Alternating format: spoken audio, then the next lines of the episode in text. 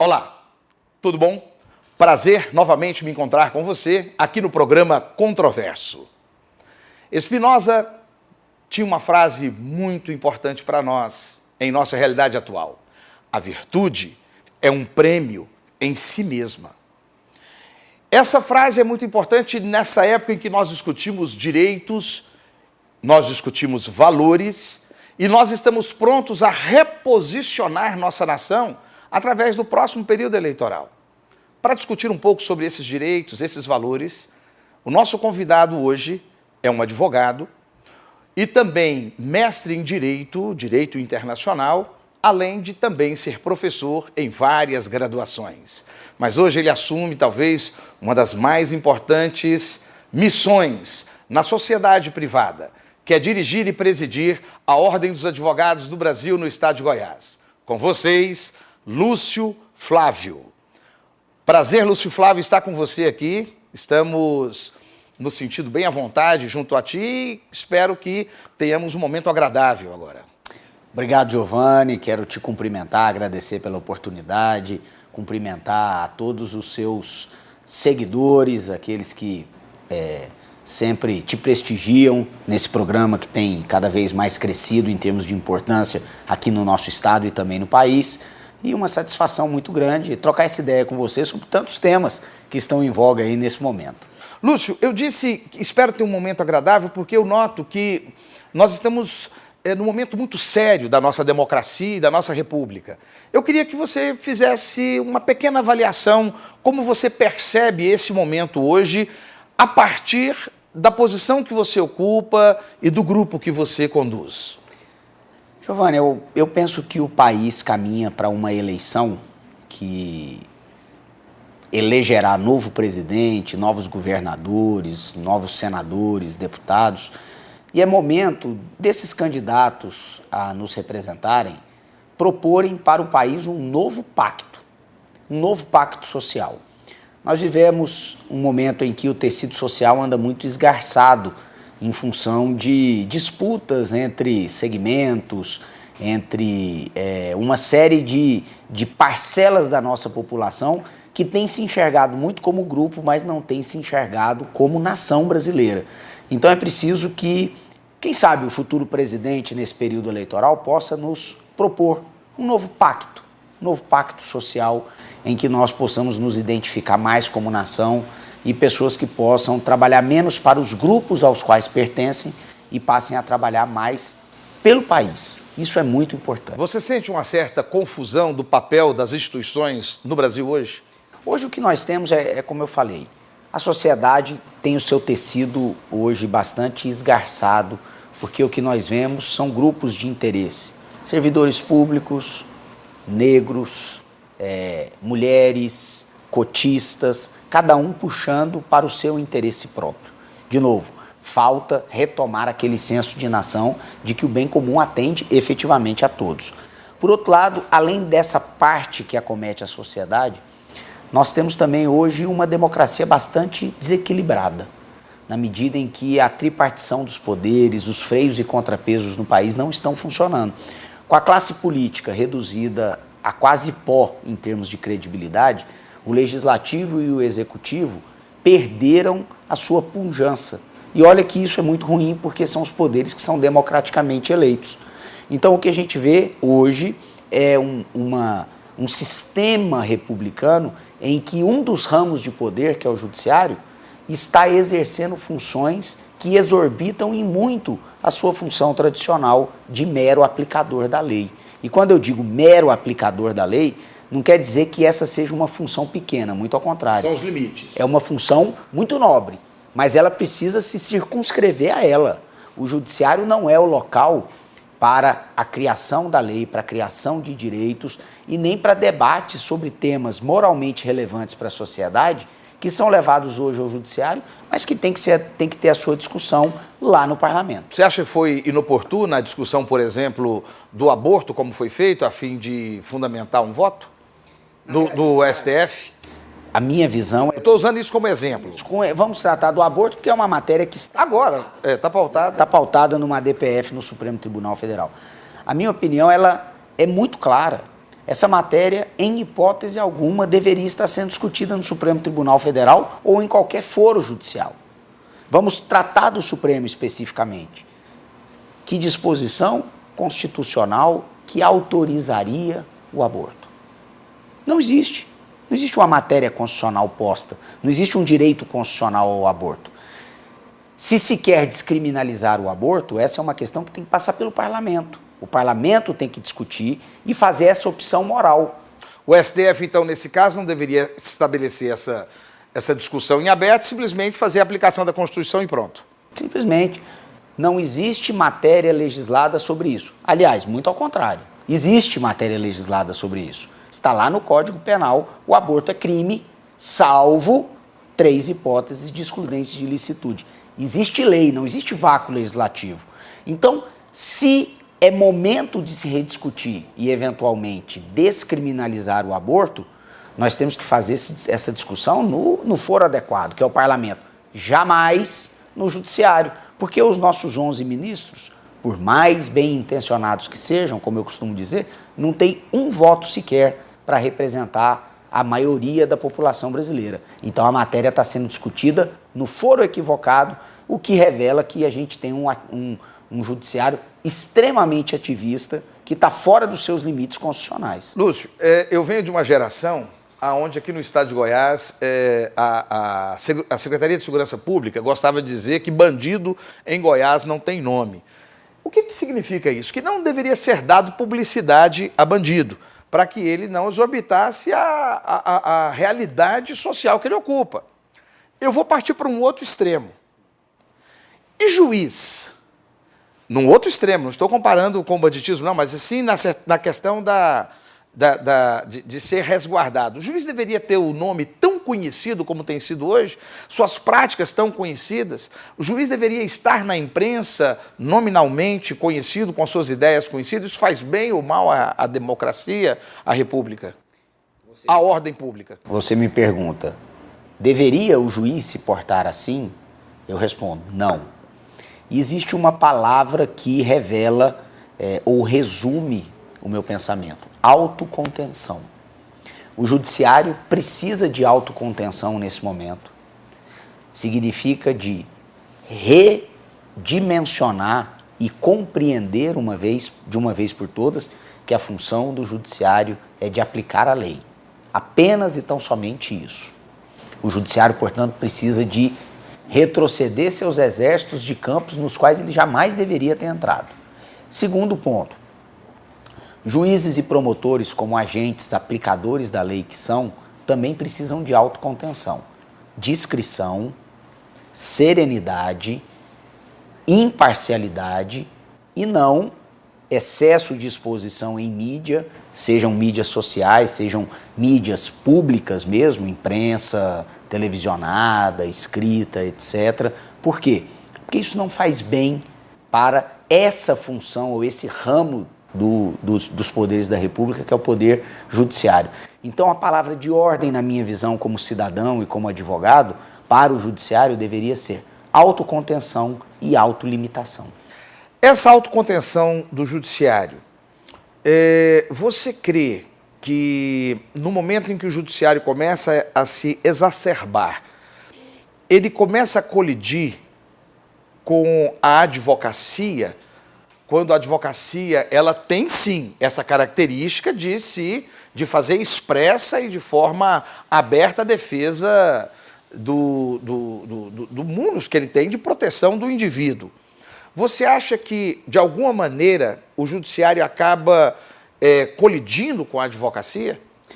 Não sei se a palavra. Em razão dessa imagem em razão da, do, do, resguardo da, da, imagem das instituições? Eu acho que, que a palavra colidência não é a correta, mas quem tem condições de melhor enxergar essa realidade, esse desvirtuamento, esse exacerbamento de atividade jurisdicional e expressar isso em palavras claras para a sociedade é a advocacia.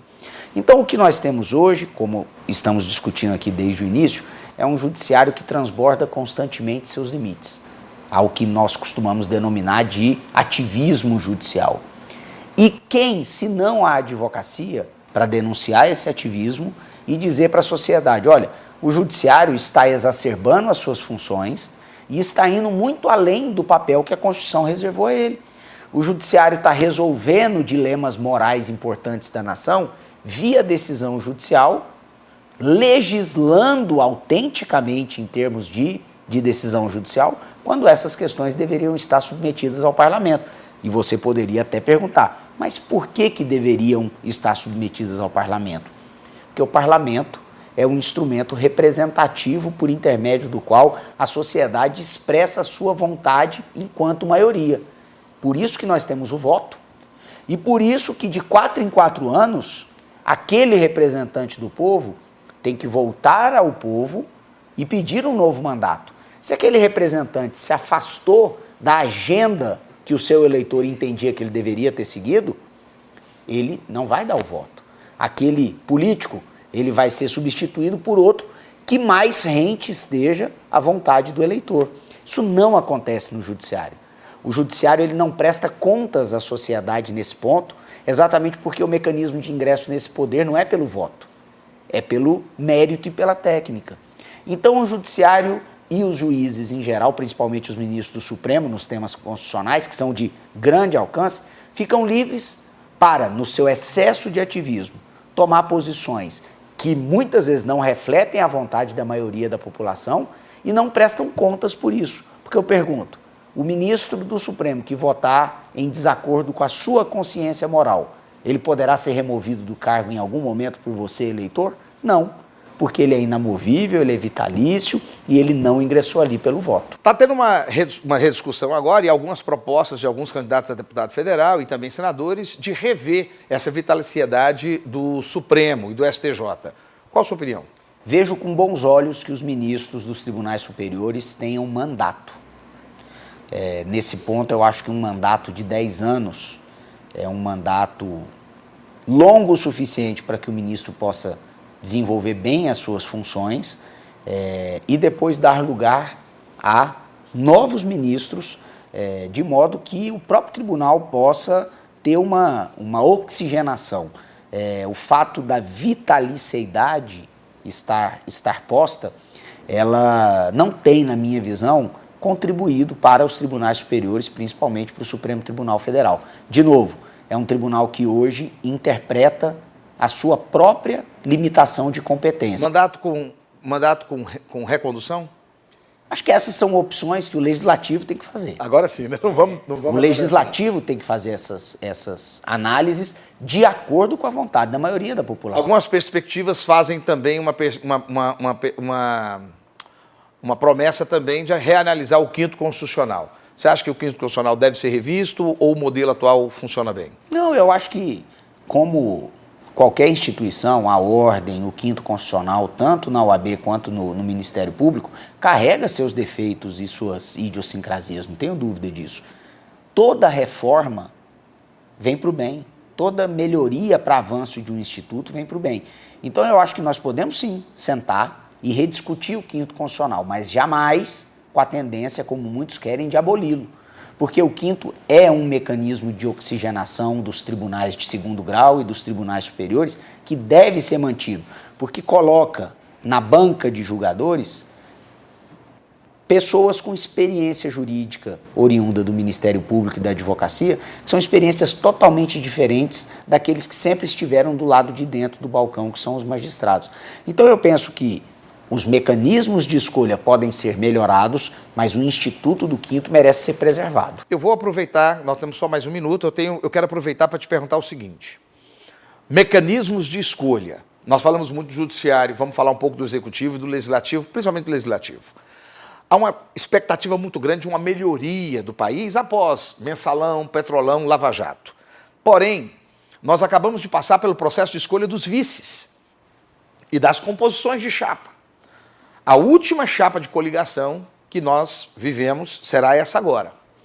E, infelizmente, o que, que foi feito nesse período? O que conduziu foi, na verdade, o tempo de TV. e não nem mesmo a ideologia e nem programa de governo. Lúcio, num cenário como esse, há perspectiva de mudança? Acho que mudaremos as pessoas, mas não mudaremos as práticas. E daqui dois anos, quatro anos, estaremos discutindo as mesmas coisas. Enquanto um país continuar tendo mais de 30 partidos políticos, enquanto nós tivermos a nossa democracia vinculada a tempo de televisão e a fundo partidário, vai ser dificílimo romper com esse sistema que nós estamos vendo aí. E agora nós vamos ter um pequeno intervalo. E enquanto isso, eu deixo um questionamento para você, telespectador, pensar e também o nosso presidente. E qual o papel da Ordem dos Advogados do Brasil, Conselho Federal e os conselhos seccionais em todo esse ambiente que você acaba de analisar. Apenas um minuto. Quer se manter competitivo na sua carreira? Venha para Dalmas, pós-graduação 100% presencial em Goiânia. Oferecemos cursos reconhecidos pelo MEC nas áreas de Direito, Farmácia, Engenharia e Psicologia Contamos com professores renomados, especializações atualizadas. Além disso, as aulas são um fim de semana por mês. Venha para Dalmas e faça parte dessa escola de líderes.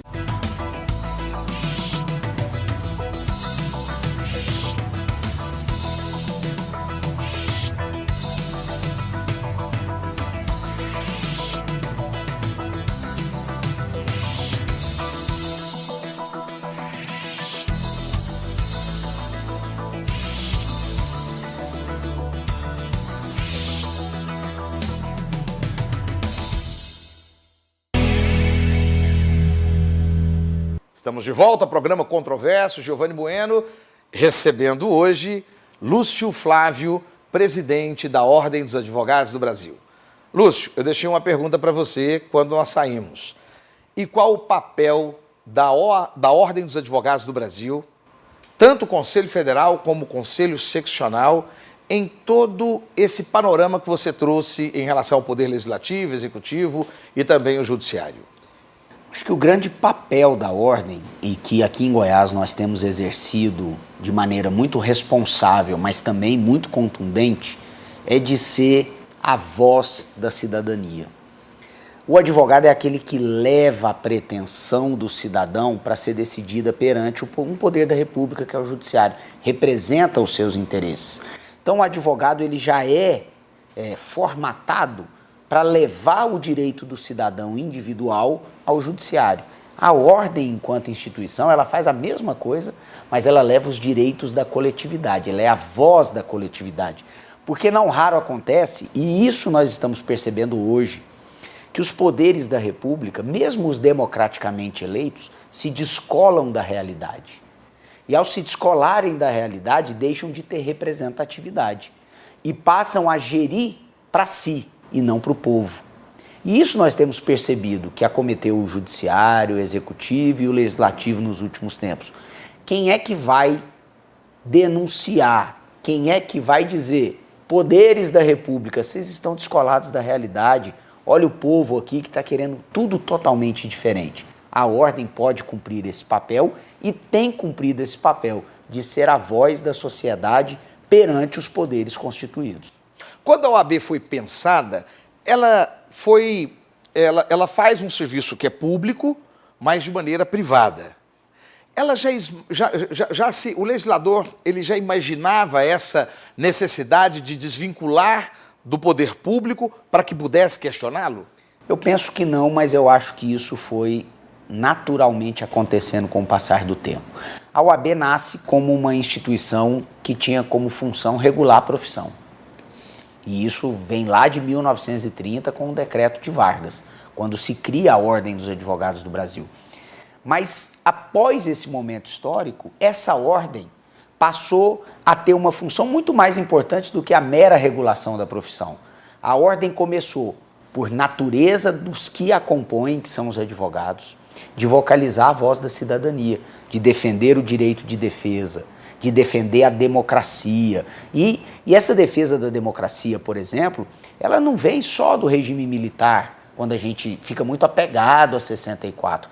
Essa defesa começa no próprio regime Vargas, na década de 30, quando advogados importantes já defendiam que a sociedade brasileira precisava de retomar o curso democrático, porque Vargas toma o poder numa revolução, que na verdade foi um golpe de Estado, e instituiu uma ditadura e depois o regime do Estado Novo, sempre de maneira não democrática. Então, esses soluços, digamos assim, da democracia brasileira, com várias interrupções e vários golpes, sempre recebeu da OAB o socorro da defesa da volta da normalidade institucional. Então isso, isso data de 30. Então nós estamos em 2018, então nós temos aí quase 100 anos de uma instituição que vive em função da democracia. Interessante, Lúcio. É, duas coisas, duas, dois cenários. Primeiro cenário que eu queria ver com você, que tem a ver com, que você, com aquilo que você está trazendo para nós.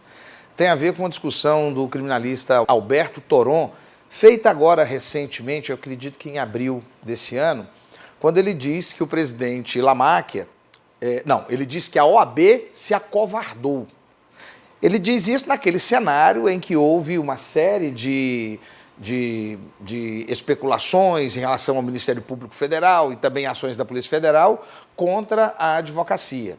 E a OAB no entendimento desse criminalista, acompanhado de outros criminalistas, entenderam que houve um distanciamento da OAB Federal do Conselho Federal. Naquela oportunidade, o Conselho Federal, o presidente Lamáquia, ele colocou que não é função da OAB a defesa dos clientes. Essa confusão hoje, você acredita que a sociedade consegue entender essa distinção? Quando a OAB, por exemplo, ela ela ela está no meio de uma dicotomia entre os valores sociais que precisam ser defendidos e ao mesmo tempo a advocacia pretende questionar é, a advocacia não só a advocacia é, individualmente exercida, mas alguns, algumas associações de advogados é, direitos desses constituintes como sendo absolutos. Isso não soa estranho para a sociedade? E não macula a OAB? Giovanni, é, a gente tem que entender o seguinte, que o Estado pretende aplicar uma pena a um cidadão. Mas ele só pode aplicar essa pena de maneira legítima se esse cidadão se submeter ao devido processo legal. E para ter devido processo legal, é preciso ter contraditório e ampla defesa. Quem garante o contraditório e ampla defesa é o advogado. O advogado não vai a juízo necessariamente para pedir a inocência daquele que praticou o crime, mas para ser o guardião das suas garantias fundamentais, garantir o devido processo legal. Até para que a sentença que o Estado juiz aplique seja legítima dentro do sistema democrático. É isso que significa Estado de direito o Estado se submeter às suas próprias leis. E quem garante que o Estado vai se submeter às suas próprias leis é o advogado, no exercício do seu ministério privado de defesa de acusados, por exemplo, em processo penal. Muito bem, esse é um ponto. Quando as garantias individuais de defesa de um cidadão são violadas pelo Estado, é preciso que o seu advogado atue de maneira independente e denuncie. Para o advogado denunciar de maneira independente, intimorata, essa violação, ele tem que ter as suas prerrogativas profissionais preservadas. E é aí que entra a ordem. A ordem ela protege as prerrogativas do profissional para que ele, por sua vez, possa bem defender os interesses do seu constituinte. Aonde está a confusão? Alguns advogados e esse colega que você mencionou realmente disse o que você disse, eu não compartilho da opinião dele. O que ele está exigindo é que a OAB defenda os direitos do seu constituinte. Isso é função dele.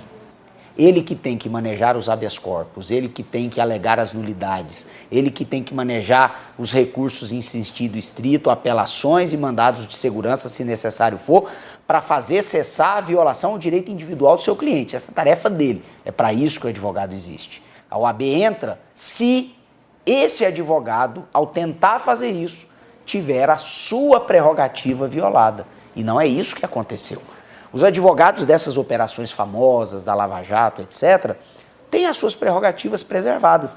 Eles estão insatisfeitos com o quê? Com a forma que o judiciário tem julgado os seus clientes. Mas isso não é matéria para a OAB, isso é matéria para recurso, isso é matéria para sustentação oral. É a função precípua dele. E a OAB não tem que entrar nisso. Agora, o dia que o advogado estiver numa audiência e o direito de perguntar, o direito de contraditar uma testemunha, o direito de se fazer presente num depoimento, for coartado, for proibido pelo juiz, aí a OAB entra. Porque aí nós estamos no plano da prerrogativa profissional. Deixa eu colocar um outro panorama para você. Nos anos 60, dos anos da, do governo militar, de 60 até o final dos anos 70, nós tivemos uma participação clara da OAB é, confrontando exatamente os direitos e garantias individuais. Os anos 80, nós tivemos a redemocratização, o clamor por voto, voto universal, secreto. Nós tivemos também a liberdade de expressão como um alvo de trabalho da Ordem dos Advogados do Brasil. Nós tivemos, é, durante a discussão constitucional também, uma participação de uma série de dispositivos que viabilizassem a estrutura da Constituição Cidadã. Nos anos 90, a OAB fez um trabalho claro e grande contra o excesso de medida provisória. Tivemos 1.128 medidas provisórias que quase que anulavam o Congresso Nacional, a OAB se manifestou no início dos anos 2000. Nós tivemos um forte trabalho sobre crime organizado, inclusive com aquelas 25 medidas que a OAB apresentou para poder combater o crime organizado. O que nós temos como grande baluarte para a OAB hoje? O que, que é uma concentração que a OAB ela trabalha focada hoje? É, Giovanni, eu acho que são dois pontos primordiais, pelo menos na minha visão como dirigente de ordem. Primeiro foco da OAB deve ser sempre a defesa intransigente das prerrogativas profissionais. E esse não é um trabalho que se executa hoje para se resolver amanhã. Em Goiás nós estamos fazendo isso. Muito. Mas é importante que os colegas advogados que nos assistem, inclusive, entendam isso. Defender prerrogativa é tarefa diária. Por quê? Porque o enfrentamento do poder estatal, quem o faz é o advogado. Então, nenhuma autoridade investida de poder estatal gosta de ser questionada, gosta de ser limitada, gosta de ser criticada. E é o advogado que faz isso. Então, o atrito, e para o atrito se tornar violação de prerrogativa, é um passo. Então, é muito provável que todos os dias nós tenhamos violações a prerrogativas e que todos os dias a OAB tenha que lidar com isso de maneira muito enérgica e nós estamos fazendo. Certo. Esse é um ponto. Agora, essa eu poderia dizer que é uma atuação da ordem para dentro da ordem, para proteger a advocacia e as prerrogativas do advogado. Mas a OAB também ela tem uma função muito importante na defesa da sociedade. E aí nós temos um país que vive um momento tal de turbulência que as necessidades são inúmeras.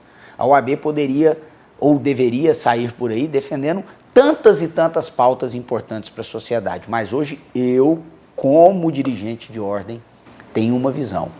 A OAB precisa se manifestar, a OAB precisa pontuar o seguinte: que a Constituição traz um balizamento para a atuação do Poder Judiciário e que o Judiciário tem que atuar dentro desse balizamento.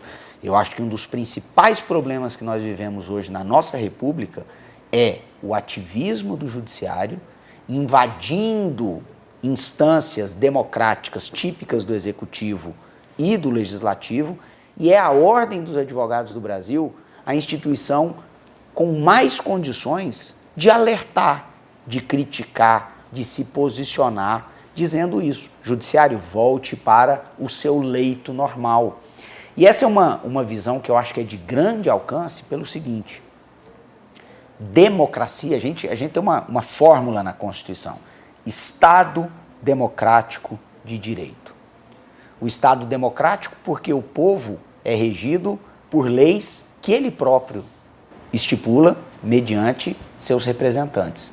E é de direito o Estado democrático, porque o Estado que deita a lei, ele tem que obrigatoriamente cumprir a lei. Agora, o que, que a gente vê hoje? Um sistema antidemocrático por parte do judiciário que se roga a possibilidade de fazer leis sem ter mandato para tanto, E você citou um exemplo: aborto. Vai ser discutido no Supremo e não tinha que estar tá lá. Vou te citar outros exemplos: prisão em segundo grau, matéria legislada pelo Supremo. Discussão sobre foro privilegiado, matéria legislada pelo Supremo e tantas e tantas e tantas outras. Tantas e tantas e tantas outras. Isso é preservar a democracia. Quando você coloca o judiciário de volta para o seu leito de aplicador da lei, você está defendendo a democracia. Então também agora, a OAB luta pela democracia. Se antes lutava contra os coturnos, hoje talvez lute contra a toga.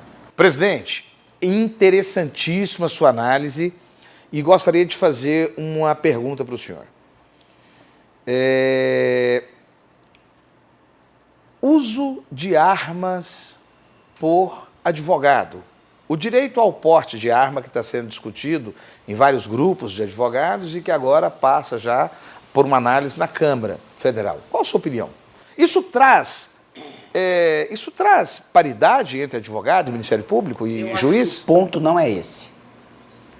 Eu acho que você defender porte de arma para advogado, para ele ter paridade com outras carreiras, é um argumento errado para defender o que é certo.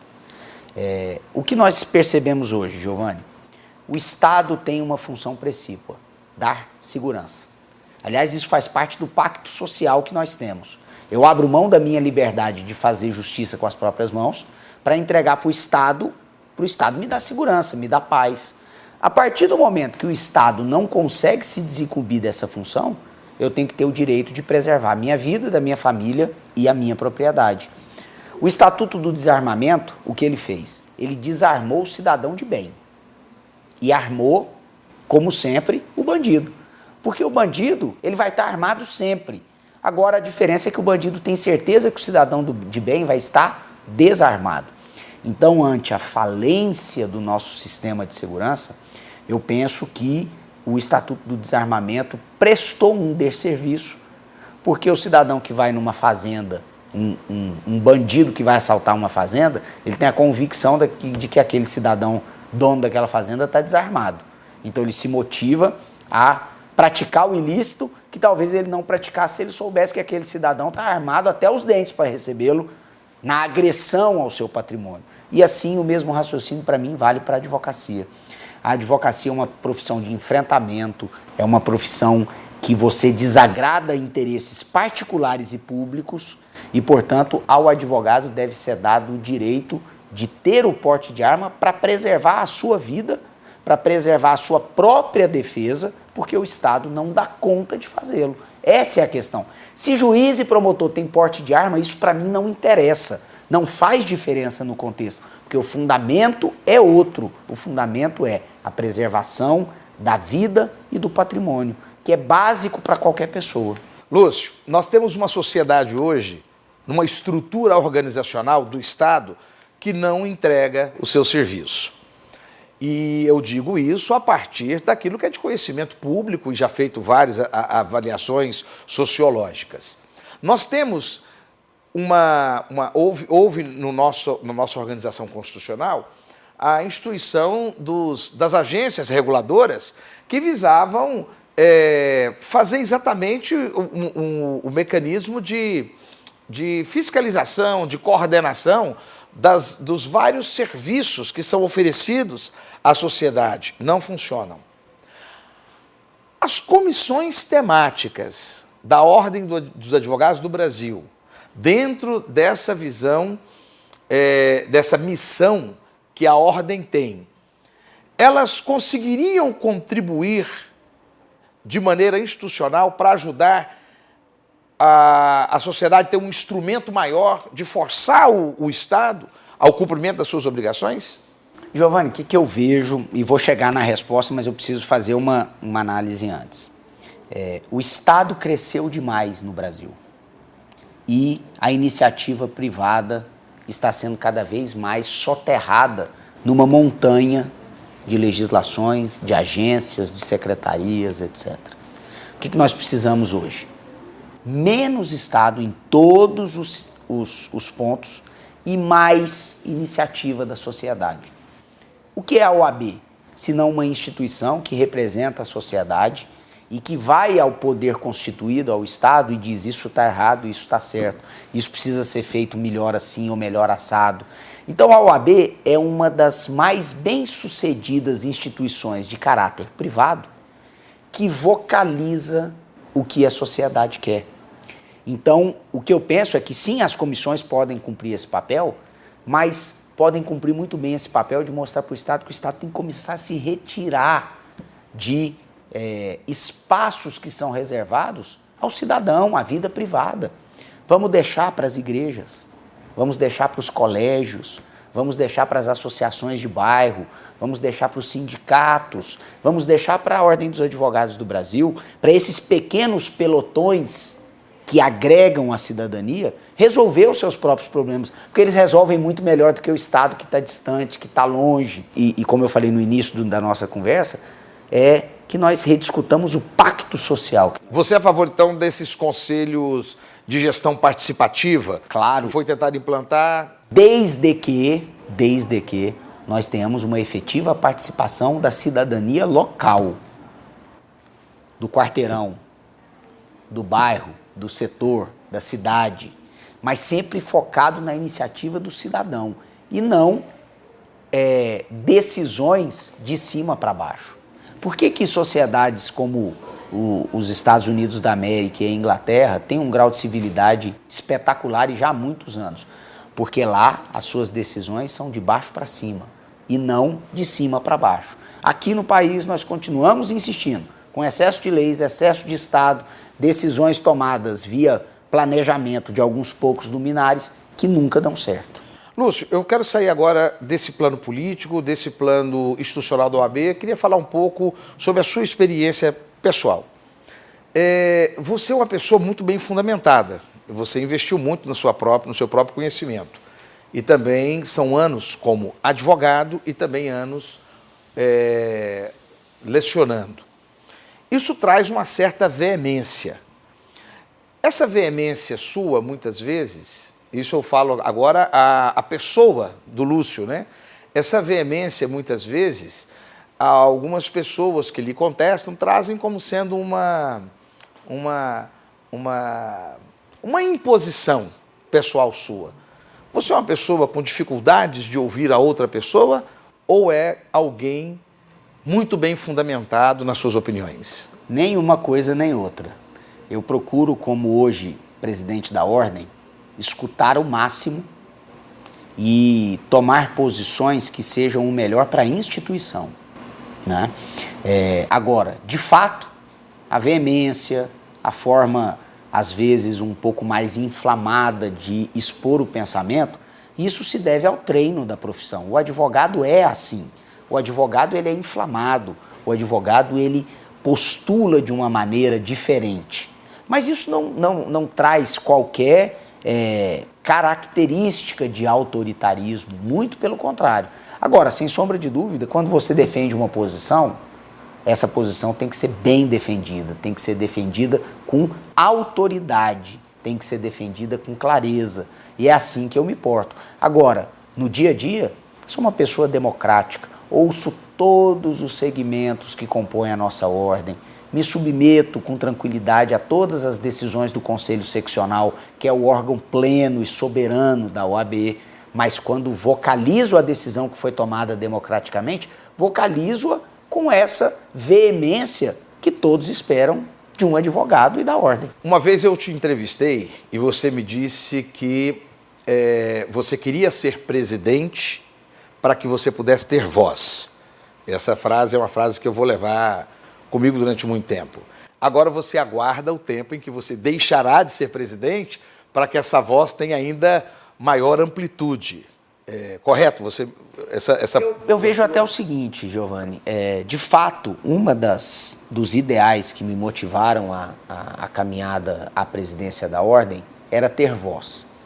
Mas não a minha voz, a voz da cidadania, que é muito bem representada pela OAB. E nesse período de 32 meses à frente da instituição, eu posso dizer que alcancei isso. Posso dizer que em momentos importantes nesses 30 meses, a sociedade goiana e goianiense teve voz na UAB. Nós questionamos desde as blitz do IPVA, que ilegalmente retém os carros dos contribuintes goianos. Nós questionamos o aumento abusivo do IPTU aqui na cidade de Goiânia, isso tudo com ações judiciais. Nós fomos a, a instituição que protagonizou e que exigiu medidas efetivas na crise do sistema prisional aqui no estado de Goiás no início desse ano.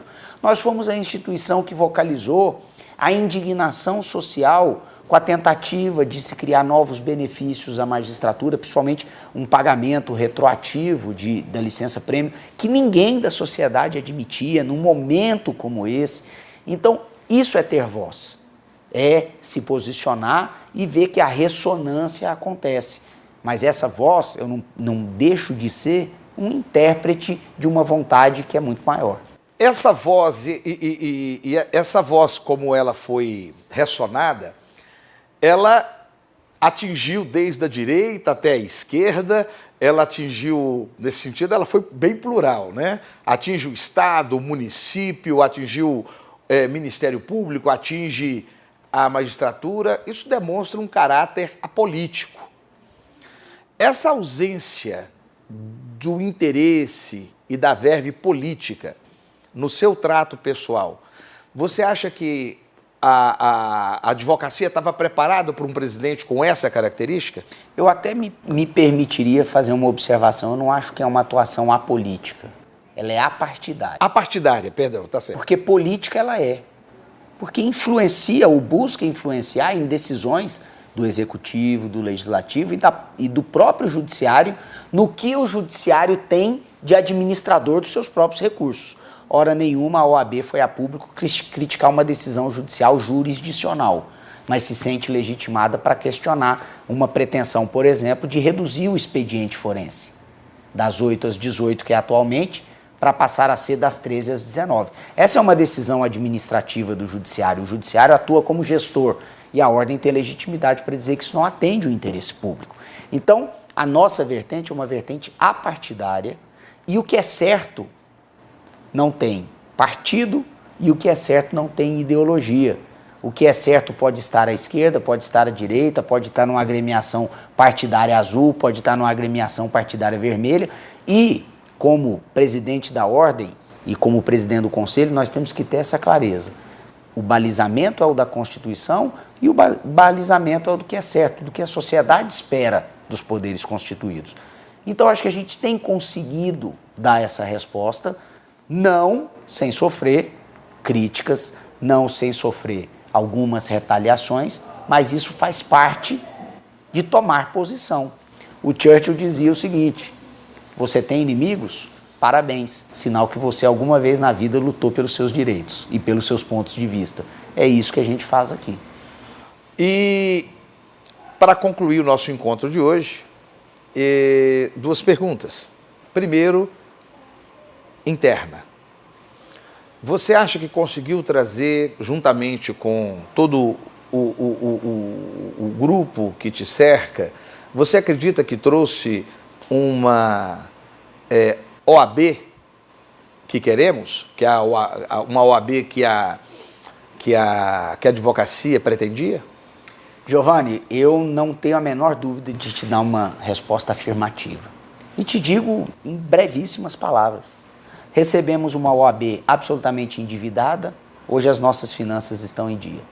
Recebemos uma OAB totalmente vinculada a um sistema político e partidário, absolutamente vinculada e subserviente a esse sistema. E hoje nós temos uma OAB absolutamente independente, como nós discutimos aqui.